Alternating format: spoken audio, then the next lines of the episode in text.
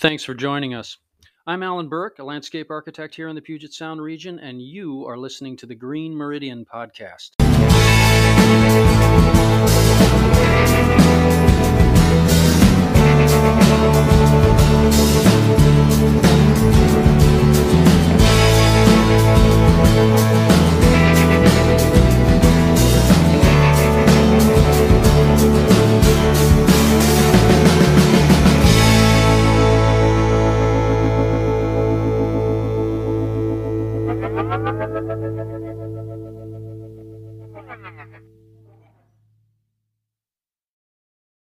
First, a caveat here. This is for stewards, not sprayers. I'm not expecting to appeal to all of my industry peeps here. Don't hear this as a blanket condemnation.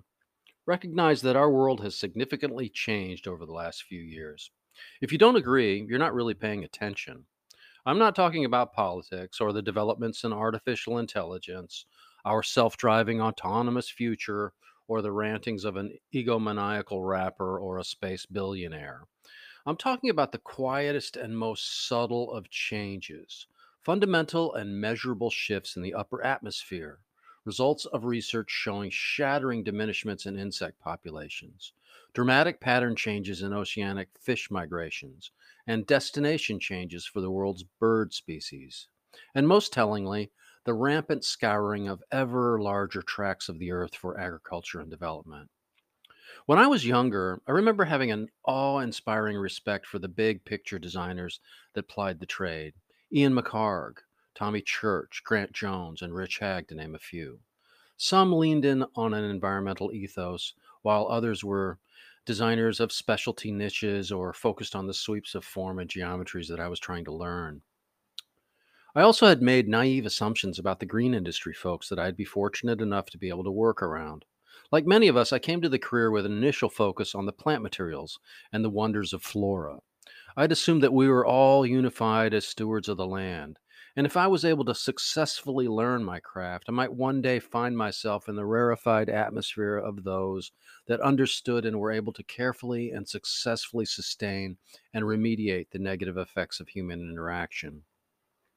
I expected an environmental dialogue, an ecological back and forth with the earth as a constant, a backstop to keep the conversation rational.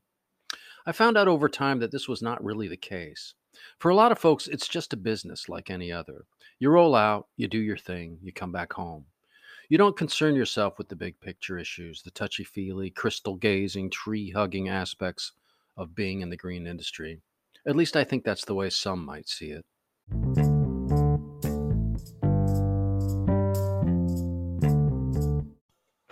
I don't know if you've noticed the subtle changes that I have in talking to people in our industry. You know what it's like. You go to a social function and you're speaking to someone who's traveling in a parallel universe with you, working for a different company perhaps, or doing a similar type of job. More often than not, you'll be talking to someone who has a distinct environmental sensibility and is caring about the world we live in and careful about the kinds of products that they're specifying and how they're being applied. Folks will talk about their individual and ongoing worry about the unnecessarily varied and cross marketed range of products that are specified to be sprayed and applied every season, and how for some it feels that we've somehow crossed the Rubicon with regard to the overuse of these products, in particular herbicides and pesticides and fertilizers, and sometimes those things in combination. On another note, you might read the trade magazines. You might be reviewing editorial content.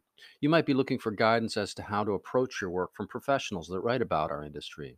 When you do, you'll be struck as to how different the conversation is from the personal conversations that you're having.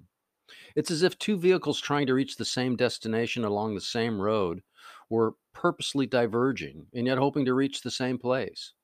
You might think that you'd ha- have to be reading articles and hearing opinion that is in keeping with your own environmental concerns, but in general, you'd be wrong.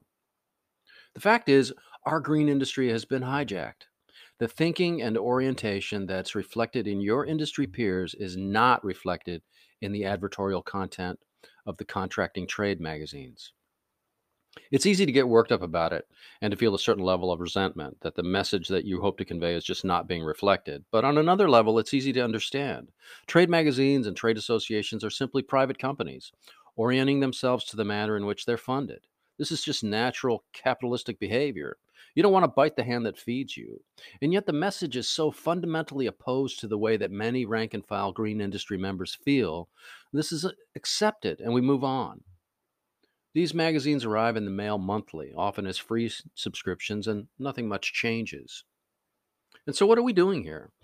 Are we to accept that we're really just an industry that exists for spraying herbicide and pesticide product every spring and fall?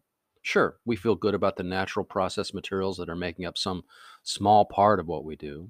But in the end, this is not going to be the orientation of a Bayer or a Syngenta.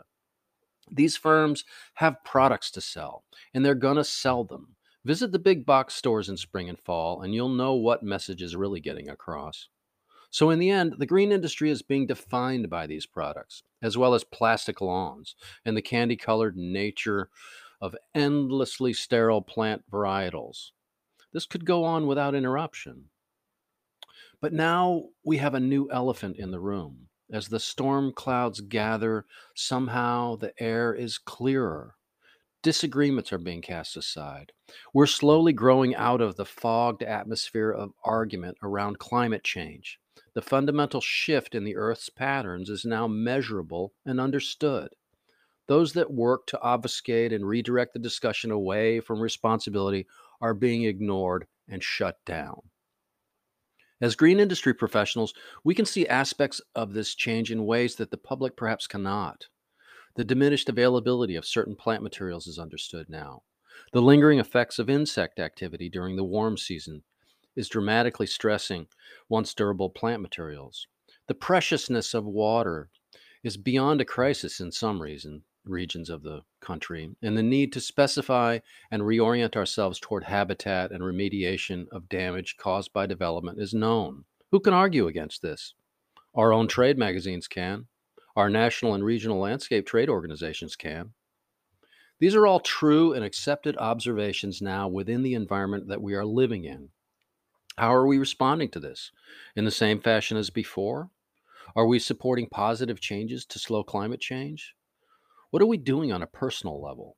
How are we actually taking a responsibility? I think one place to take responsibility is to be vocal about our concerns with industry folks at an environmentally responsible level and not to consider business as usual. This means a clear and consistent dialogue at a regional and national trade organization level and in response to social media and with our trade magazine editorial content. In any event, when you talk about environmental issues, you're bound to have a number of folks in the industry shut down or resist the topic. Their livelihoods may be based upon their ability to freely spray and spew and spread herbicide and pesticide on a regular basis, regardless of need. They don't want to be bothered with this kind of discussion and will generally shut it down anyway. In a public realm that is so polarized that facts don't really matter and conspiracy theories abound, we couldn't be in a more inflammatory atmosphere to be discussing these critical issues than we are now. Nevertheless, let's cover a number of areas of critical concern.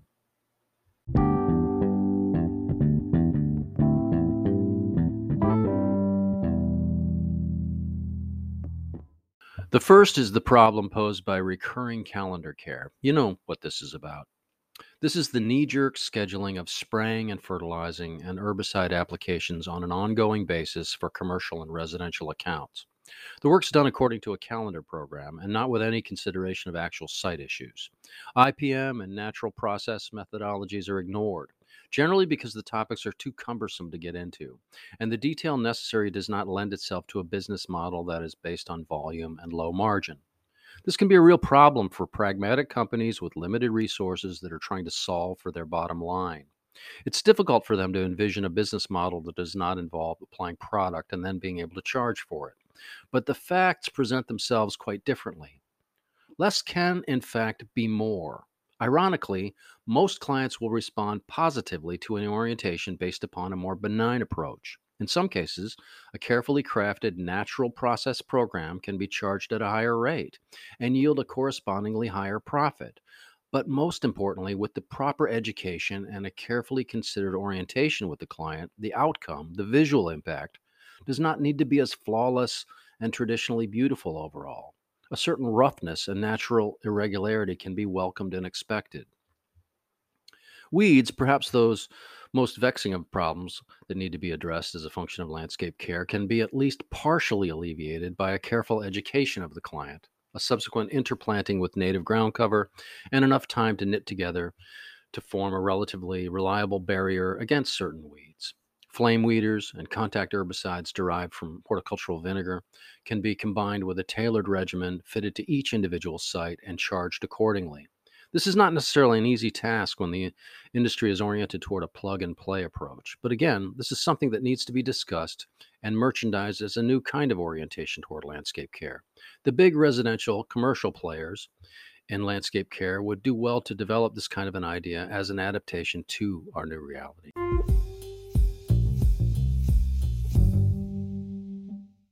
Our trade magazines need to change. Those that don't offer a true reflection of the way the industry needs to be oriented need to be set aside.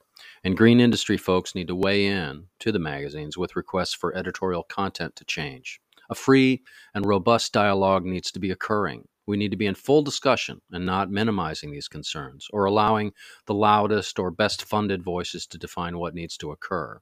The fact is that if there are natural products that are on the market and purchased by rank and file green industry companies, the chemical trade interests will lean in on the profitable aspects of this marketplace and begin to make more of these kinds of products. Look at the food industry. This is at least what might be a small reorientation toward using more benign applications on job sites. This is something that can be done and can be more readily redirected based upon the demands within the marketplace.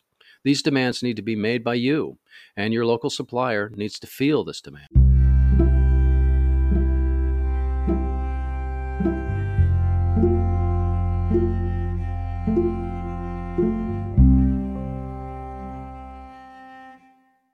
Trade organizations need to feel this change. Too often we find ourselves split into camps that are extremes of this issue. That makes it easy to insulate ourselves and disregard those that don't agree with us. Those that are environmentally concerned are seen as crystal gazers and tree huggers. Those that are actively working and using the products that are advertised are purveyors of poison. Neither of these are in any way accurate.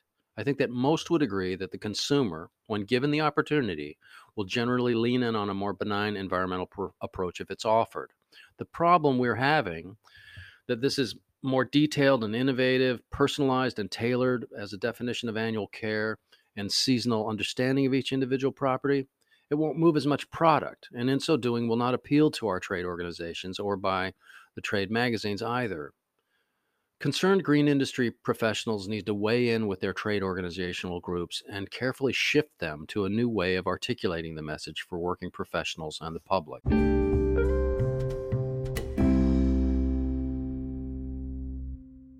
The public messaging, in turn, needs to be carefully reoriented toward understanding how these natural processes occur on a residential and commercial level.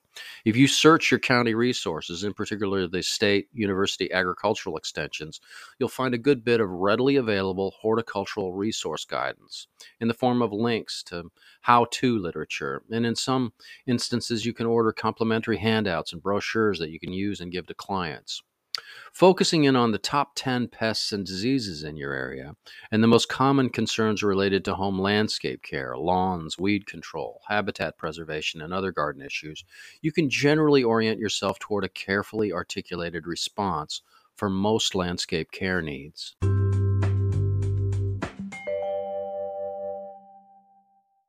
So, if we were to isolate the most pressing and easy to address issues with regard to misinformation, where would we look? Let's take four areas that are an immediate concern. Phosphate fertilizers are a huge issue, contributing to diminishment of fish habitat and the general decline in the quality of local waterways. We need to push for the complete removal of phosphate fertilizers from the product chain. On another level, we need to stop the use of weed and feed products. These are combination products that unnecessarily pair up herbicides with fertilizers in such a way as to present a certain kind of false environmental panacea for homeowner clients. They're not only the ultimate form of poisonous milkshake, but really they reflect a certain industry laziness. These products are a knee jerk, kill all reaction to just not having the time or taking the care to understand what's going on outside your front door. This has to stop overall and this needs to start with the contracting community. I have certain mixed feelings about the uses of artificial turf. One could argue that it is not really that different from installing a hardscape patio, but one does not really look at the ramifications of the temporary nature of this kind of installation and the shockingly wasteful landfill trash pile that's made by this material when it's discarded.